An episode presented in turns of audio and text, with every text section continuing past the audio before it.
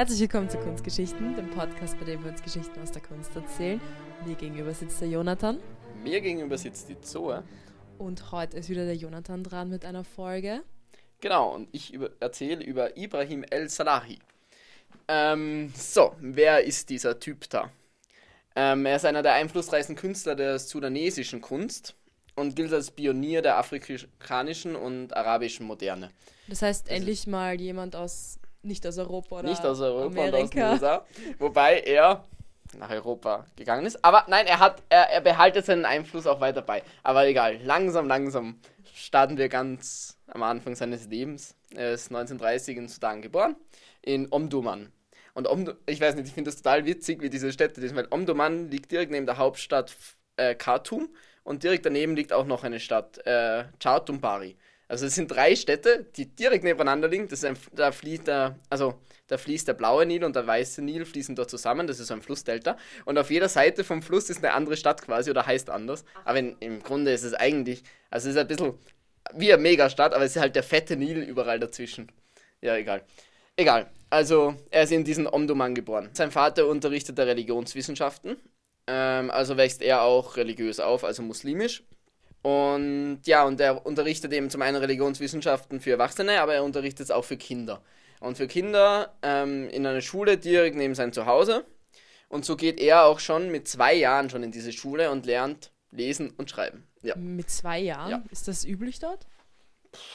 Das kann ich dir jetzt ehrlich gesagt nicht sagen. Ich, ich, ich bezweifle es, dass es üblich ist, dass man mit zwei Jahren das anfängt. Ich glaube, das kommt eben daher, dass sein Vater ähm, das unterrichtet hat und auch immer, weil er vielleicht auch, weil er aus einer religiösen Familie kommt. Mhm. Genau, und er sieht das als seinen ersten Kontakt, also wenn man dann später fragt, wann ist er, wann hat er das erste Mal Kontakt zur Kunst gehabt, hat, gemeint, hat er gemeint, da zur Kunst der Kalligrafie, weil eine arabische Schrift, ich weiß nicht, ob, ich kann jetzt nicht sagen, ob das für die auch so kunstvoll ausschaut wie für uns, wahrscheinlich nicht, aber eben zur Kalligrafie hat er da das erste Mal quasi Kontakt gehabt und er meint eben, das ist auch sein erster Kontaktpunkt zur Kunst. Und er verwendet eben diese Kalligrafie dann auch später in seinen Werken. Genau. Er ist dann eben 15 Jahre mal, hat er daheim gelebt, ist in die Schule gegangen, dann mit, also 1945 bis 1948, also mit 15 bis 18 ging er dann in die Highschool und hat dort also auch das erste Mal Kunstunterricht gehabt. Und hat auch einen Lehrer gehabt, der ihn sehr unterstützt hat in dem ganzen Themen. Ähm, er wollte aber eigentlich Medizin studieren. War das ist halt was Ziel. ganz anderes als ja, Kunst. Ja. Ne? ja, ja, genau. Nein, sein Ziel war eigentlich Medizin zu studieren, aber er ist dort eben auch ein bisschen in die Kunst gekommen, weil er, weil er auch zum Beispiel bei den ganzen Aktivitäten, die seine Freunde gemacht haben, nicht mitmachen hat können, weil er Rückenschmerzen gehabt hat und damit keinen Sport machen hat können und so. Und hat sich damit halt immer mehr auf Kunst fokussiert. Ähm, sein Plan war aber weiterhin eigentlich Medizin zu machen. Erst als er dann nach der Highschool auf eine Kunsthochschule gegangen ist, hat er dort entschieden, dass er sein Leben in Richtung Kunst ausrichten will. Ich meine, das klingt alles recht, äh, recht äh, plausabel für mich, weil ich, also ich glaube, es ist wahnsinnig schwer, wenn man sagt mit 18, ja, ich mag Kunst machen. Ja. Und ich, ich mag ja. mein ganzes Leben der Kunst widmen. Das ist halt auch finanziell, ja, eine ist sehr schwere brotlos Sache. auf jeden Fall. Ja, ja. genau. Ähm, nee, er ist eben dann auf die Kunsthochschule gegangen und hat dort dann äh, Medizin aufgegeben. Ähm, 1954 hat er dann ein Stipendium erhalten für die Slade School of Fine Art in London. Und ist Aber wir sind schon wieder in Europa. Ja, wir wandern kurz nach Europa. Kleiner Spoiler, wir kommen wieder zurück nach in den Sudan. Aber ja, genau. Also bis jetzt hat er ja quasi sehr wenig kunstgeschichtliches Wissen. Er hat im Grunde, also, und von der europäischen Kunst schon ganz und gar nicht. Also, so wie wir halt überhaupt keine, keine Ahnung von, von afrikanischer genau, Kunst haben. Genau. Mhm. Und er ist jetzt eben nach London gekommen und hat da die ganze Kunstgeschichte kennengelernt. Ähm, eben von Giotto bis Cézanne über Modrian, einfach alles. Ähm, und war natürlich voll darauf aus, diese Wissenslücke zu füllen, ist in Museen gerannt, hat sich alles mögliche angeschaut, war von verschiedenen Sachen dann beeinflusst. Also er hat auch ähm, im Sudan sehr naturalistisch gemalt und auch die erste Zeit von da hat er halt dafür verwendet, dass er halt diesen europäischen traditionellen Malstil sich aneignet und den lernt. Ich finde das ganz spannend, wenn man dann seine späteren Werke kennt. Ähm, es gibt ein Bild von ihm, das heißt Portrait of a Young Man von 1950 bis 1954. Und wenn man das anschaut, ähm, finde ich, sieht, also es schaut aus wie ein europäisches Gemälde. Es, es, und es ist komplett anders wie die anderen Gemälde, die er bis jetzt gemacht hat. Wow, okay, jetzt verstehe ich, was du meinst mit Er schaut sehr europäisch Ja. aus. Also ich, ich, ich finde, man sieht so total den Einfluss, was er Ja. sich davor angeschaut hat, dass er davor Cézanne gesehen hat. Ich finde, ich, ja, ich finde, Impressionismus kommt durch. Es schaut ein bisschen aus wie Cézanne. Ja, es ist, expressionistisch auf jeden Fall auch ein bisschen. Ja. Also man sieht da einen, ähm, eben einen jungen Mann, der auf die Seite sieht. Ähm, und ich, wie gesagt, man könnte halt denken, dass es von einem, von einem modernen Künstler eben stammt. also modern in Bezug auf äh, Vorläufer der Moderne. Genau, Vorläufer der Moderne. Ja, ja. Impressionist oder Expressionist, irgendwas, irgendwo dazwischen, ja. Genau. Ja, und eben, ich finde, da sieht man es Wahnsinn und ich finde, äh, wenn man den Ausgangspunkt kennt, ist es umso spannender zu sehen, wie später dann seine Werke ausschauen. Also es ist da wirklich ein ziemlicher Sprung. Ähm, und manche Kunsthistoriker meinen eben, er war dann noch auf der Suche nach seinem eigenen formalen Stil. Ähm, und ich finde es irgendwie spannend, dass so ein Künstler sich eben auf der Suche begibt auf seinen formalen Stil, weil wie wir eben schon beim Bourgeois gemeint haben, bei Bourgeois, dass äh, man als Künstler möglicherweise einen gewissen Stil haben muss, damit man wiedererkannt wird im Kunstmarkt. Ja, das sagen dir aber auch, wenn du dich jetzt zum Beispiel auf einer Kunstuni bewirbst, dann wollen sie ja immer deinen Stil sehen. Ja. Was ich ja schrecklich finde. Ja, genau. Ich meine, wie willst du mit find- 18 einen Stil Ja, haben? erstens weißt du, was das. ich mein? Und zweitens ist, finde ich, also dann darf man sich ja nicht mehr weiterentwickeln. Ja. Also es ist ja irgendwie dann so, dann ist man am Ende Dann bist du angekommen. ja Dann sozusagen, wirst du, du schränkst dich selbst in deiner Kunst ein, wenn du so diesen einen Stil Ja, genau. hast, den du für ihm. Natürlich hilfst der Karriere, auf jeden Fall. Ich meine, Van Gogh ist immer, hat immer einen Wiedererkennungswert. Aber natürlich schränkt man sich selber ein in dieser Kunstfreiheit auf eine Weise. man wird natürlich in gewisser Weise dann festgenagelt vom Markt. Mhm. Und dann, wenn du etwas anderes machst, dann verkaufst du nichts mehr. Ja, Zum Beispiel, ja. Ähm, deswegen, ich weiß nicht. Er, er nimmt sich eh recht viele Freiheiten und verändert seine Kunst dann auch. Aber ihm hat seine Kunstveränderung meistens mit Location-Wechseln zu tun. oh, das ist spannend. Und ja. was auch spannend ist, wir diskutieren gleich später zu dem Thema weiter. Aber zuerst sind, bleiben wir jetzt noch, glaube ich, in England, bevor wir wieder auf das Thema zurückkommen, weil er findet dann seinen Stil, mit Anführungszeichen, weil er geht dann weg von diesem Versuchen, dreidimensional, mit Anführungszeichen jetzt, also ist nicht dreidimensional, aber eine räumliche Darstellung von etwas, will er, löst er sich dann und er geht dann in die zweidimensionale Abstraktion. Und im, im, im letzten Jahr in London hinterlässt er diese, diese Realität, realistisches Malen hinter sich und konzentriert sich aufs, auf die Abstraktion. Und wenn man jetzt diese zwei Bilder dann nacheinander sieht, das ist wirklich eine Weltunterschied. Ähm, eben sein Schlüsselwerk aus der Zeit ist das Bild, ist einfach Untitled von 1957, also es hat einfach keinen Namen. Ähm, das ist, also das ist ein Schlüsselwerk von dem, was er in der Zeit gemacht hat. Und da finde ich, da sieht man einen Wahnsinnssprung von seiner ja, künstlerischen Also Art. das, das ist, hat schon was, wieder was von Pascal, weißt du sicher? Ja, ja, So ja, dieses- es geht in die Richtung. Es ist ja. eben ein, ich würde fast sagen, Porträt auf eine Weise. Ähm, total ähm, irgendwie aggressiv dargestellt, mit so, ähm, mit ein paar Linien und sehr abstrahiert eben ein Gesicht, das halt einen sehr interessante, sehr interessanten Ausdruck hat und dann noch mit ganz viel Farbklecksen drauf. Also es sieht echt wild aus. Ja, genau. Und du hast gemeint eben, du siehst ein Gesicht Mhm. in langgezogener Form und eine Menschendarstellung und genau, und das ist so seine stilistische Identität vorerst in den 50er, 60er Jahren. Ähm, er, er, verwend, er macht dann viele solche Gesichter, eben dieses langgezogene Gesicht verwendet er auch immer wieder. Ähm, ja, und grundsätzlich wird der Mensch entweder eben als Gesicht oder halt auch als Ganzkörper darstellen, für ihn wahnsinnig wichtig. Grundsätzlich jetzt in der Zukunft auch. Das ist nur einer der Motive, die er eben verwendet. Ähm, ein anderes Bild, was im Grunde aus der Zeit kommt, ähm, They Always Appear.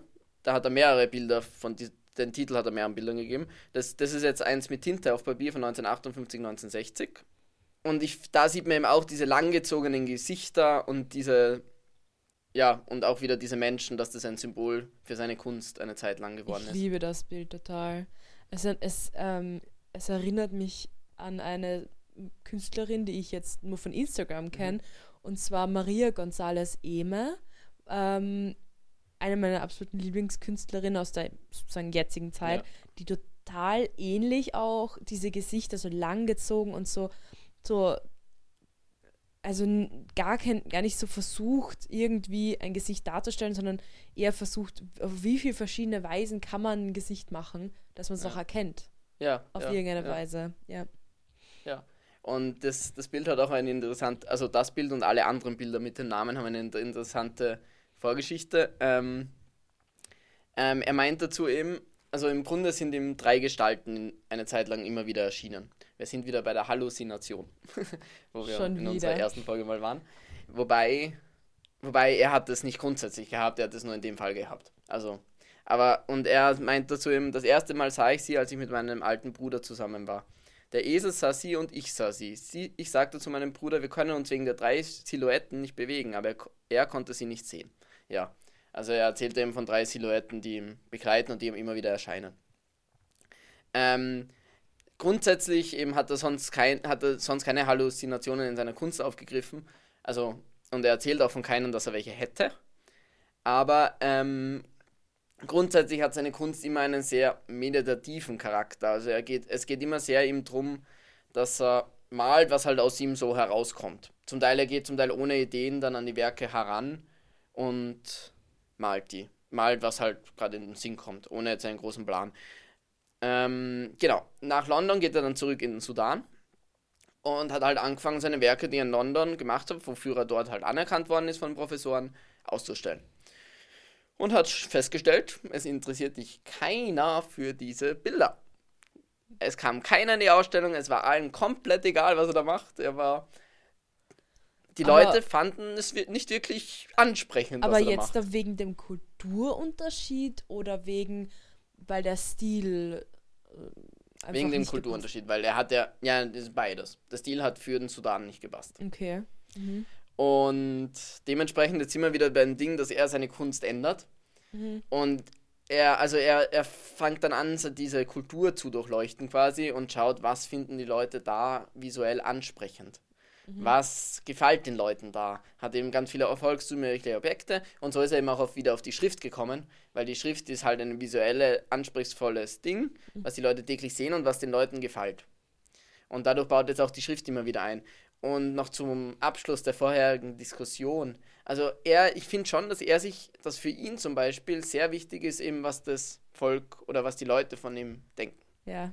Also es ist, glaube ich. Also seine schon, Kunst hängt eigentlich vom Geschmack ab, sozusagen. Ich, also ich finde schon ein bisschen. Mhm. Und also er zementiert sich zwar nicht ein, aber er schaut, er mag natürlich angesehen werden. Mhm. Und ich will das jetzt gar nicht, ich will das jetzt gar nicht werten, dass das schlecht oder gut ist. Es ist halt eine andere Zugangsweise wie manche andere Künstler. Ähm, andere Künstler sagen, mir ist wurscht, was die Leute denken, bourgeois.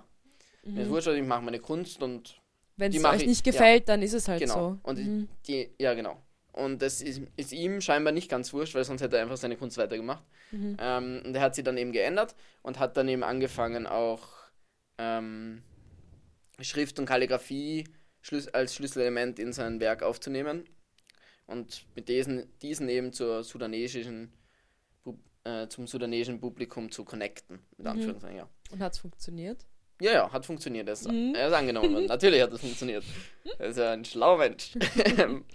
Zum Beispiel ein Bild ähm, in dem Zusammenhang, ähm, wieder ein Untitled von 1965, mhm. wieder Tinte. Ähm, das sind lauter Buchstaben, zum Teil abstrahiert, zum Teil arabische Buchstaben. Aber das sieht man von der Weite gar nicht. Ja, eh nicht. Von der ja, Weite ja, sieht es aus wie so ein so ein Side Twombly. ja, ja. Also so ein ja. Kritzelkratzel und man, und man weiß gar nicht, was das jetzt darstellen soll. Und wenn man ganz nah hingeht, sieht man dann ein paar Buchstaben durch. Ja, ja, genau. Ähm, naja, er sagt dazu, was es darstellen soll, das kann sich jeder wieder selber denken. Aber grundsätzlich war die Idee eine Landschaftsaufnahme vom Sudan. Also es können zwei Sachen sein. Es kann, kann ein Vogelschwarm sein, der sich formiert, ähm, oder ein Sandsturm und das beides passt zur Kultur vom ja, Sudanesischen. Mhm. Ja. Ich sehe beides nicht, aber wenn das jemand anders gesehen hat, ja. freut es mich. Ja. ich sehe ich seh wirklich nur so, so, da ist jemand, da ist jemand unabsichtlich auf Papier ausgekommen. du bist hart mit ihm. Ich, also ich muss sagen, es ist auf jeden Fall ansprechend, wenn man es, also wenn man es jetzt einfach nur eben ja. sich ansieht, aber sonst, mhm. diese, diesen Sandsturm sehe ich jetzt nicht. Ja. Ja, ähm, grundsätzlich nimmt er dann auch andere Motive aus, also zum einen den Vogel Und den, der Vogel ist in dem Sinn nochmal was für die sudanesische Kultur. Also er meint, der Vogel bedeutet halt die Freiheit. Und er will damit eben auf die Nomaden im Sudan anspielen, die sich im Grunde alle Autorität ablehnen und einfach ihr Leben für sich leben und mhm. quasi frei sind. Auf das will er anspielen. Ein anderen, ein, etwas anderes, was er aus der Sudanesischen, oder etwas anderes, was er immer wieder ausnimmt aus der Natur jetzt, ist der Harasbaum. Und der Harasbaum ist ein Baum, den finde ich wahnsinnig interessant, ich finde den ziemlich cool. Mhm. Ähm, der wächst im Niltal halt, ist eine Akazie. Und das Besondere äh, von ihm ist, dass er während der Regenzeit ähm, keine Blätter hat. Also wenn alles grün ist, hat er keine. Mhm. Und wenn Trockenzeit ist, blüht er komplett, ist grün und hat komplett Blätter. Ähm, was ich mir vorstellen kann, was für die Tierwelt von dort wahnsinnig wichtig ist. Mhm. Ähm, aber und er nimmt das eben als Symbol dafür, als Kampf gegen diese Lageranhänger. Ähm, also diese Mitläufer im Grunde, die alle einem Regime nachlaufen und alle ohne Nachdenken das tun, was die Allgemeinheit tut. Und dieser Baum wehrt sich dagegen und sagt, nein, ich bin nicht selbst. Ich, ich bin nicht Mainstream. Ja, so circa, so circa. Wobei ich eben da auch dieses Mainstream in, im Sinn vom politischen Sinne ja. sehe, dass man auch selber denkt und selber überlegt, was man tut. Ja. Aber ja, ähm, er greift und grundsätzlich greift er dann in weiterer Folge immer wieder Bäume auf. Zum Beispiel gibt es, ich finde, ein ganz interessantes Werk, ein recht abstrahiertes Werk, ich finde visuell ansprechendes Werk, ähm, aus, erst aus 2003. Ähm, äh, ähm, das heißt der Oxford Tree. Und ja, und ist von, na, von 2001 ist es. Er hat mehrere Werke von denen gemacht. Und ja, das ist ein recht abstrahiertes Werk. Er in, in Oxford nimmt er dann zum Beispiel immer die Weide und grundsätzlich ist der Baum ein wichtiges Motiv für ihn. Ja. Ähm, in der Zeit, wo er jetzt eben in den Sudan zurückgekehrt ist, wo er wieder Anerkennung bekommen hat, dann ähm, ist er Lehrer an der Mal Malereiabteilung an der School of Fine Art in Khartoum. Das ist so, das ist jetzt die Hauptstadt, das ist auch mhm. eben an diesem Flussdelta ähm, geworden. Eine ziemlich wichtige Schule ähm, im Sudan für Kunst. Ja, und hat dort mal unterrichtet. Ähm, er hat dann von 1962 bis 1966 äh, ein, wieder ein UNESCO Fine Arts Fellowship bekommen und hat, ist in die USA zum Studieren gegangen. Haben dort jetzt 1962 bis 66, wir haben das genug oft besprochen, was dort in den USA passiert, hat dort halt die dementsprechend kunstrelevanten Personen getroffen und hat derweil auch äh, zum anderen zum Beispiel zum Museum of Modern Art und Alfred Barr hat da einen guten Kontakt gehabt. Ähm, aber hat derweil auch eben an der University of Columbia äh, Journalismus stud äh, ähm, studiert und sich dann auf die Schwarz- und Weiß-Fotografie fokussiert. Ja, das hat er dann vier Jahre gemacht und ist dann wieder zurück in den Sudan. Also er macht immer so Ausflüge und, und, und bildet sich im Grunde fort, oder? Indem er immer, mhm. ja, und jetzt kommt er zurück, jetzt er, dann wird er Dozent an der School of Fine Art, uh, Fine and Applied Art, also auf der Kunstschule in Khartoum. Ähm, war gleichzeitig im Komitee zum Studium der arabischen Kultur der UNESCO ähm, und hat auch an wahnsinnig vielen Ausstellungen in der, in der Zeit teilgenommen, zum Beispiel an einer Ausstellung Contemporary African Art Exhibition in London, wo sie halt ähm, afrikanische Kunst in London gezeigt haben, also zeitgenössisch afrikanische Kunst. Und aber was ihn da deprimiert hat, dass es auf wahnsinnig wenig Reaktion gestoßen ist. Also in London auf wenig Reaktion, also wenig Feedback. Und auch in Afrika, sogar aus der Welt, aus der ganzen Welt, aber auch aus Afrika eben kam wenig Feedback. Das hat ihn ein bisschen deprimiert. So, er wird dann Botschaft, also er, er geht dann 1969 wieder in die Botschaft nach London. Er geht wieder nach London zurück. Also er wandelt immer mal zwischen den Orten hin und her. Ähm, und ist dann dort assistenzweise für kulturelle Belange verantwortlich. Und im Grunde, das war so sein Einstieg eben in die ganze Politikgeschehen. Weil 1972, also es hat derweil in, im Sudan einen Umbruch gegeben, es hat einige Putsche gegeben, dann hat sich ein gewisser Herr äh, Jaffa en-Numairi ähm, zum Premier ernannt einfach selber, dann ist er wieder abgesetzt worden von einer kommunistischen Putsch, dann haben die ihn aber wieder eingesetzt, dann hat er sich doch zum Präsidenten wählen lassen. Auf jeden Fall schlussendlich. Also großes Chaos. Ja, schlussendlich mhm. haben wir ein Regime von Jafar en-Numairi. Was mhm. da, der sich ursprünglich eben selbst ernannt hat, aber dann doch nicht, sondern wieder gewählt und ja, was mhm. weiß ich. Ähm, und der holt ihn zurück und bietet ihm an, dass er Untersekret äh, Untersekretär für Kultur wird. Ähm, wow, okay. ja, seine Freunde warnen davor, zurückzugehen und für den, diesen Typ da zu arbeiten. Mhm. Ähm, aber er meint halt, manche Jobs müssen getan werden, unabhängig davon, wer an der Macht ist. Wow, okay. Also also, Wenn ich es nicht tun würde, dann wird es wer anderes tun. Ja, natürlich wird es wer anderes tun. Ja. Und natürlich erhofft es sich dadurch ein, ein also hofft, natürlich hat er auch Ideen, wie eine Kunstwelt auszuschauen hat. Ja. Und er hofft natürlich auch, ich glaube, also das sind jetzt nur meine Meinungen, meine persönlichen, ich glaube natürlich, dass er sich hoffte, damit die Kunst ähm, zu verbessern im Sudan und die mhm. Gegebenheiten auch zu verbessern und natürlich seine Ideen für die Kunst zu verwirklichen. Mhm. Wenn man Aber dieses Regime generell, war das jetzt da ein diktatorisches oder Dazu kommen wir gleich. Dazu kommen wir gleich. Okay. Weil 1975, also so drei Jahre später, ähm, wurde er dann von diesem Regime äh, beschuldigt, an einem Staatsstreich beteiligt zu, gewesen zu sein. Das heißt, er wurde eingesperrt. Dementsprechend stelle ich mir das ganze Regime jetzt auch vor. Ähm, okay. Ja, ja. ähm, also es, er war nicht beteiligt, es war ihm ungerechtfertigt. Sein Cousin war beteiligt und vielleicht sind sie so auf ihn gekommen. Mhm. Ähm, aber auf jeden Fall ist er eingesperrt worden für sechs Monate.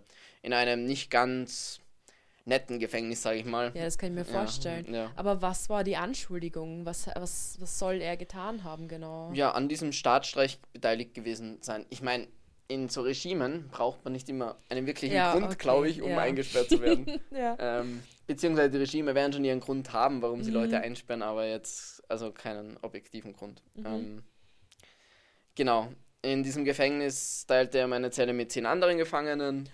Oh Gott. Ja, also. Oh Gott. Und was auch war, es war strengstens verboten zu zeichnen und zu schreiben. Und wenn man jetzt wen gefunden hat mit einem Stift und einem Papier kann man für zwei Wochen in Einzelhaft. Und Einzelhaft ist nochmal ganz schrecklich, weil dann bist du zwei Wochen allein. Ja, ich, ich, ja. ich kann mir das gar nicht vorstellen. Zwei Wochen, ich, ich weiß nicht, ich habe mal eine Doku gesehen, mhm. sorry, das ist gerade so off-topic, über Einzelhaft. Und zuerst dachte ich mir so, ja, dann liest halt ein bisschen was und schreibst halt ein mhm. bisschen. Aber nein, du bist da in dem Raum und kannst nichts tun. Und ich glaube, ich würde nach einer Stunde verrückt werden ja. einfach. Was ja. soll man denn tun die ganze Zeit? Ja. Boah. Eben, und er durfte ihm offiziell nicht äh, schreiben und zeichnen in der Zeit. Mhm. Ähm, seine Familie, das Essen war auch schrecklich drin. Deswegen hat ihn seine Familie immer in Essenstüten Essen ins Gefängnis gebracht, wenn sie ihn mhm. besucht haben. Und diese Essentüten hat er halt hergenommen und hat auf denen gezeichnet. Ah, und ja. zwar immer kleine Stücke gezeichnet, dann mhm. wieder vergraben im Sand. Mhm. Dann halt immer auf kleinen Stücken, auf ganz kleinen Stücken immer weiter gezeichnet und die und so quasi ein Puzzle am Ende gehabt aus aus seinem Werk quasi. Und hat so, oh, cool. Die, die Stücke gibt es leider heute nicht mehr. Ich finde das voll interessant, weil das hat er dann nie ja. wirklich, die, also das Kunstwerk, was er dort wirklich erschaffen hat, hat er nie, ähm, nie herausgebracht oder ist nie irgendwo veröffentlicht worden oder mhm. kennt man heute nicht mehr. Aber er hat im Grunde eben ein, das Werk wachsen gelassen, wenn man so sagt. Immer noch ein kleiner Teil dazu, noch ein kleiner Teil dazu, noch ein Teil dazu, Teil dazu. Ja, und und das dann halt eben im Sand vergraben und er ist auch nie erwischt worden, zumindest soweit ich weiß.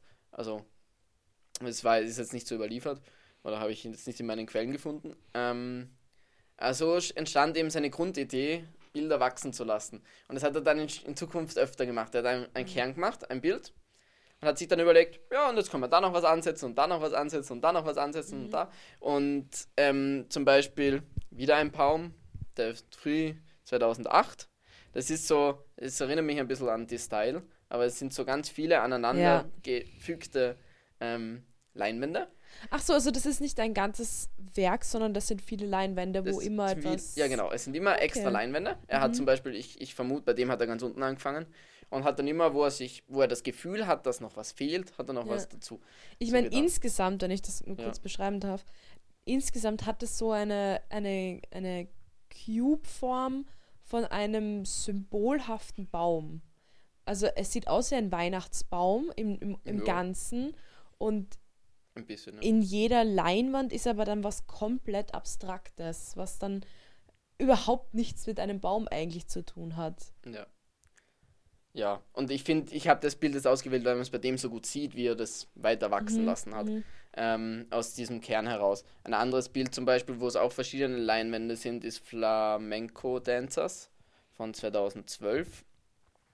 Da sind auch so viele Leinwände und ja, aneinandergereiht und das hat er auch so wachsen lassen. Ja. Und die sind, ich finde das Bild auch ganz toll. Also auch wieder, obwohl, ja, also anders auf jeden Fall als, als diese total abstrahierten Bäume da, die du, die du, Ja, die du ja. mir gezeigt hast. Aber da jetzt eben so diese Personen, die dann wirklich im absoluten Minimum dargestellt sind, mit ein paar Formen und auch so richtig ähm, symbolhafte Personen, die da eben stehen und ich glaube tanzen wahrscheinlich. Ja, ja natürlich, natürlich, natürlich. Das, er hat ganz viele Flamenco-Tänzer auf einer Reise nach Spanien gesehen Mhm. und dadurch kommt das ja. ja. Und die haben ihn halt beeindruckt. Ähm, ja, genau. Ja, und ich finde, ich find, da sieht man auch eben, was für unterschiedliche Stile er hat. Also, er hat jetzt keinen wirklichen Stil, auf den man jetzt eindeutig festlegen kann. Manchmal ist er sehr, also er ist schon immer abstrakt und er ist immer zweidimensional, aber ich meine, manchmal ist er mehr abstrakt und manchmal weniger. Mhm. Ähm, ja. So, dann eben erst dann nach sechs Monaten, weil man ihm nichts vorwerfen hat können und so ist er dann doch aus dem Gefängnis wieder freigekommen. Ähm, und erstmal draufkommen, eigentlich, normal bin ich ja noch immer Untersekretär für Kultur. Und das war er auch. Er hat, er hat die ganze Zeit im Gefängnis, hat er sein Gehalt weiter überwiesen bekommen. Aber er ist halt, er ist halt, er ist dann, er ist halt ziemlich bewacht worden. Also er hat immer Wachen bei sich gehabt, die ihn beaufsichtigt hat. Er war unter Hausarrest. Sie haben ihn, sie haben ihn nicht wirklich getraut. Ähm, und das heißt, er ist dann 1977, also ein Jahr danach, ähm, äh, von, von seiner Position, von seinem Posten zurückgetreten und nach Katar gegangen. Und das ist jetzt wahnsinnig spannend. Dort hat er dann in verschiedenen Rollen im Ministerium für Information und Kultur gearbeitet. Ich finde das eine wahnsinnig interessante Zusammenlegung, Information und Kultur zusammenzulegen. Ja, ich weiß nicht, was aber- das soll, aber okay. Naja, ja, Kultur ist halt schon ein Informationsübermittler. in Ja, auf irgendeine aber, Weise schon. Ja, aber, aber wie er, wie er vom Künstler auf einmal zum Politiker auf eine ja, Weise genau, wird. genau. Mhm. Und in Katar kennt kein, also kennt man seine Künstlerrolle nicht. Mhm. Für dort ist er 17, also er ist dann 17 Jahre dort. Also nee, er ist länger dort, aber für sie die nächsten 17 Jahre kennt man ihn dort nicht, dass er ein Künstler ist. Mhm. Er arbeitet dort dann zum Teil unter anderem, also in verschiedenen Positionen und später dann auch ganz lange als Übersetzer und Biograf. Mhm. Halt, ja. Und in der Zeit hat er eben seine Notebooks entwickelt, die er für sich gemalt hat. Ich würde es heute einfach Sketchbook nennen. Mhm. Ähm, das sind einfach kleine Bücher, wo er reingezeichnet hat, reingeschrieben hat mit schwarzer Tinte. Also jetzt arbeitet er eigentlich immer mit schwarzer Tinte auf weißem Blatt. Also einfärbig und auf weiß. Und wo er dann immer eben reingeschrieben hat und gesketcht hat, was ihn gerade beschäftigt hat. Da gibt es zum Beispiel das Prison Notebook von 1976, was er gemacht hat, ähm, nachdem, nachdem er aus dem Gefängnis freigekommen ist. Und da hat er halt gemeint, als ich aus dem Gefängnis kam, habe ich mich bemüht, Dinge aufzuschreiben und zu zeichnen, damit ich es nicht vergesse. In der Hoffnung, dass auch andere Menschen einen gewissen Nutzen daraus ziehen würden. Ja. Und das sind jetzt so ganz viele Sketchbooks, kleine Sketches, abstrahierte Dinge, die er da ähm, zu Papier bringt. Aber ich finde, also jetzt, ich sehe ja ganz viele da Mhm. auf einmal. Ich finde, jedes von diesen einzelnen Zeichnungen ist so, ein, so wieder so ein Rückgriff auf die anderen ähm, Dinge, die er schon gemacht hat. Ja, und ich finde, es wirkt, also ich finde, man kennt auch seinen Stil sehr gut. Also, ja, also auch wenn es kein Stil ist, den ja, ich jetzt gut beschreiben könnte. Na, es ist sehr schwer. Ja. Sehr schwer, aber auf jeden Fall, man merkt, was ihm wichtig ist darzustellen und wie er es darstellt. Ja. Eben immer mit diesen Linien und, und aber die irgendwie genau sind, aber auch irgendwie wirken, als wären sie total spontan entstanden und doch irgendwas darstellen, wenn man sich nicht sicher, was es darstellt. Voll spannend, ja. Ja. Und er macht dann, in, also die, ähm, die, die kleinen Sketche macht er dann eben immer wieder und noch sein Leben lang. Ähm, zum Beispiel auch eben neben diesem Übersetzerjob, weil er immer, wenn er seine Texte zum Korrekturlesen geschickt hat, war ihm wahnsinnig langweilig, bis sie wieder zurückkommen. Mhm. Hat also angefangen, so Sketches wieder weiterzuzeichnen. Ähm, und dann ein anderes Bekanntes ist äh, der Arab, Arab Spring Book, Notebook, also über den arabischen Frühling.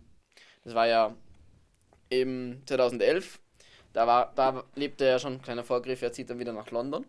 ähm, Mhm. ähm, und da hat er zum Beispiel festgehalten, was halt im Fernsehen so mitbekommen hat zum arabischen Frühling. Das sind natürlich auch sehr Beschäftigte, weil das war jetzt ja wieder eine Aufbruchsstimmung und so und er war Mhm. danach halt auch dementsprechend deprimiert, dass wieder nichts Gescheites rauskommen ist bei diesem arabischen Frühling, aber das gibt es zum Beispiel. Oder ein ganz interessantes, wo er jetzt eigentlich aus diesem Buchformat dann weggeht. Das ist jetzt ein recht neues von ihm. The Bain Relief Drawings von 2017, 2018. Mhm. Ähm, und das sind genauso kleinformatige Bilder. Und da zeichnet er aber jetzt eben nicht mehr in ein Sketchbook, sondern auf Medizinschachteln. Oder Medizinschachteln und Medizinverpackungen eigentlich. Und Briefen, die er so vom Finanzamt und so halt kriegt. Mhm. Und die Idee kommt daher, ähm, er leidet in, jetzt eben mittlerweile schon recht alt, wenn er 1930 geboren ist. Mhm. Ähm, leidet an vielen Schmerzen und nimmt dementsprechend viele Schmerzmittel. Und er meint halt, die helfen zum Teil halt nicht. Und er benutzt aber diese Zeichnungen als Schmerzmittel, weil während er arbeitet, spürt er den Schmerz nicht. Okay. Das okay, heißt, das sind seine Schmerzmittel, diese Zeichnungen quasi.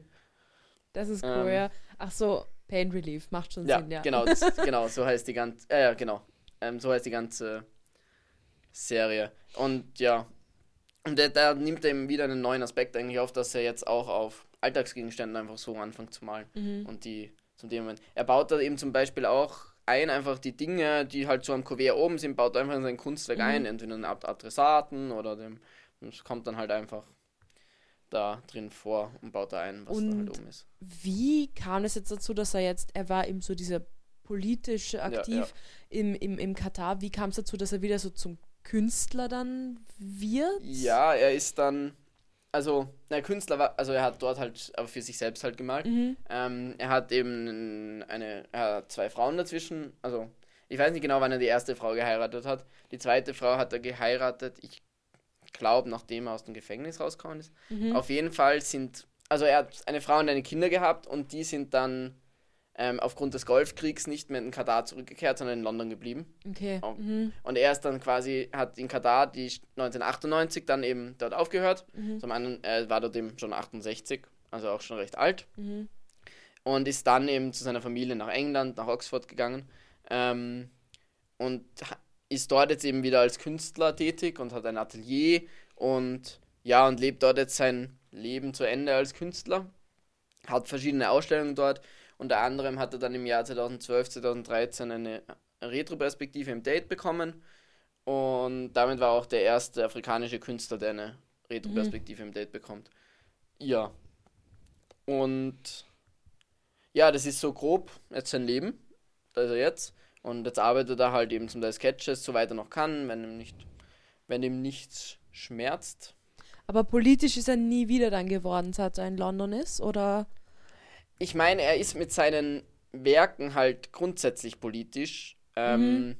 weil er, also zum Beispiel bei dieser Bane Relief Series arbeitet mhm. er immer aktuelle Themen, die ihn gerade beschäftigen, auf. Zum okay. Beispiel es gibt Bilder von der Flüchtlingskrise, die er da aufgreift. Mhm. Also er, er ist, aber er hat jetzt keine politische Funktion mehr in nein. Okay. Es, hat, das, es hatte er ja immer nur auch im Sudan. Mhm. Also von Sudan aus mit dem, dass er da ursprünglich mal in die Botschaft gekommen ist und dann halt Kulturstadt und dann im Katar war. Mhm. Ja.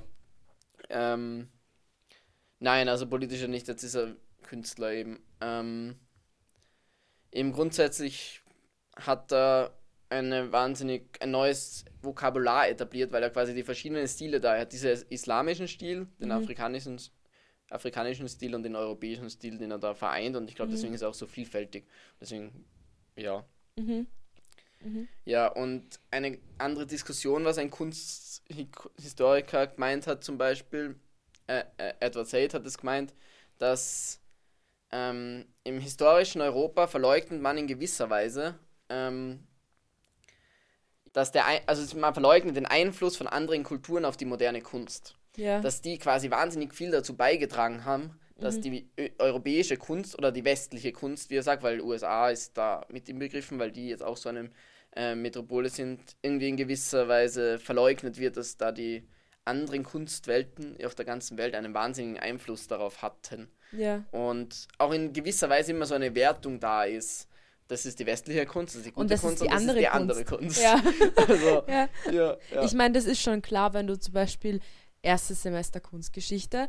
Du lernst von der Antike in Griechenland, Sizilien und Mitteleuropa bis in die moderne Kunst von Europa Ja, ja, und genau. vielleicht der USA. USA aber du, du ja. lernst nichts über die jetzt zum Beispiel afrikanische Kunst. Ja, genau. Vielleicht lernt man noch über Japonismus, aber auch nur, weil die Vorläufer der Moderne, wie zum Beispiel Van Gogh, angefangen haben, japanische Kunst Kunst, aufzugreifen. Ja, und die auch zu sammeln und voll begeistert von der waren. Ja, Ja, voll, aber Ja. sonst, ja. sonst lernen wir ja nichts über diese Kunst, Ja, obwohl die ja äh, genau den gleichen Wert hat. genau den gleichen Wert und auch einen, eben einen wahnsinnigen Einfluss gehabt hat. Wie du gesagt hast, Van Gogh hat eben, ähm, war vom Japanismus zumindest sehr begeistert. Mhm. Und auch mittlerweile, das lernt man mittlerweile eh schon, dass wie Picasso zum Beispiel von der afrikanischen Kunst auch beeinflusst war. Ja, ich meine, das sieht man ja. Ich finde zum Beispiel- Avignon denk. Ich finde Ja, ja zum ja. Beispiel Untitled, das Bild, das du eben uns Ja, als erstes das ganz gezeigt hast, erste von seiner. Ja, das ist ja total ähnlich wie Picasso. ja, ja, es geht in die Richtung, ja. ja.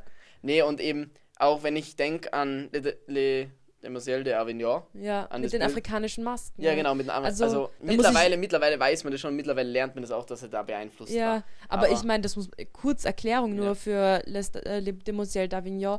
Super wichtiges Werk generell für die ganze Kunst, die wirklich die Kunst verändert hat. Nämlich, das ist das Einstiegswerk des Kubismus von Pablo Picasso, wo er ähm, kubistische Frauen, also in, so sehr geometrisch dargestellt hat und die äh, Gesichter von diesen, von diesen äh, Frauen waren oder sehen aus wie afrikanische Masken. Und es liegt auch daran, dass er da das von dem eben inspiriert war auf eine Weise. Und nur, dass ihr wisst, dieses Werk ist wichtig. Und aber da sieht man eben auch wieder diesen Einfluss ja, eben diesen von, auf die westliche Kunst Auf die unter westliche Anführungszeichen. ja. ja, der Ku- Kurator Salah ähm, Hassan hat es eben gemeint, dass die Europäer lange Zeit die Kunstwelt im Westen und Nicht-Westen teilten. Mhm. Ja. Aber ich Ja. muss ganz ehrlich sagen, heute auch noch, oder? Heut, heute auch noch, ja. Wenn wir an die wichtigen Ähm. Künstler der, der, der letzten paar hundert Jahre denken, denken wir nicht an, an afrikanische Künstler Nein. oder asiatische Künstler. Wir denken nur an die großen Künstler und Künstlerinnen der, der, der Von Europa, Europa und, dann Amerika. halt die USA, die sich Mhm. das aber auch sehr teuer und sehr, also nicht sehr teuer, aber sehr lange erkämpft haben und auch Ja. eben lang dieses Problem gehabt haben, dass sie nicht ernst genommen worden ist, auch am ihren Ja. Anfang, weil nur die Europäer gute Kunst Aber machen. vielleicht auch, ich, jetzt nur, nur eine Idee, vielleicht Mhm. auch irgendwie der Grund, dass, dass Amerika vor allem und auch Europa Kunst auch irgendwie zu einer Geldsache gemacht haben. Ja, ja, natürlich. Ja. Ja. Ja, Und, und, das immer mit Wirtschaft auch verbunden war. Die große Wirtschaftsmacht hat auch Ja. viel Geld für Kunst übrig. ja, ja, und haben natürlich auch dementsprechende Meinungen wahrscheinlich auch geprägt und ihr, ihr Zeug wahrscheinlich verstärken wollen natürlich. Ja, mhm, Ja. mhm. Und deswegen solche Images dieses Kunstwerkes wahnsinnig bedeutend Mhm. schaffen müssen, damit sie es dann das Geld auch draus machen. ja. Ja. Ja. Jetzt bin ich am Ende meiner Folge angelangt. Ja, voll cool. Na, ich, eben wie gesagt, ich, ich finde es cool, dass gerade deswegen, eben gerade wegen unserem Einfluss, dass wir nur denken, es gibt nur die europäische und westliche Kunst, dass wir endlich mal jemanden aufgreifen, der eben nicht Ja. ähm, ähm, Europäer oder Amerikaner ist. ja, ich meine, er war sicher da von unserer westlichen Kunst beeinflusst, eben durch seine Zeit in London. Mhm. Aber er hat eben auch probiert, dann eben dies, die sudanesische Kunst wieder aufzugreifen und auch die Mhm. Leute dort wieder zu erreichen. Ja. Mhm. Ja. Na cool. Und danke für diese Folge auf jeden Danke Fall. fürs Zuhören. Und wie immer, ähm, ihr findet alle Bilder, die wir heute besprochen haben, auf unserem Instagram-Kanal Kunstgeschichten-Podcast. Und wir freuen uns sehr, dass ihr wieder eingeschaltet habt. Und ja, das war's auch schon wieder. Bis zum nächsten Mal.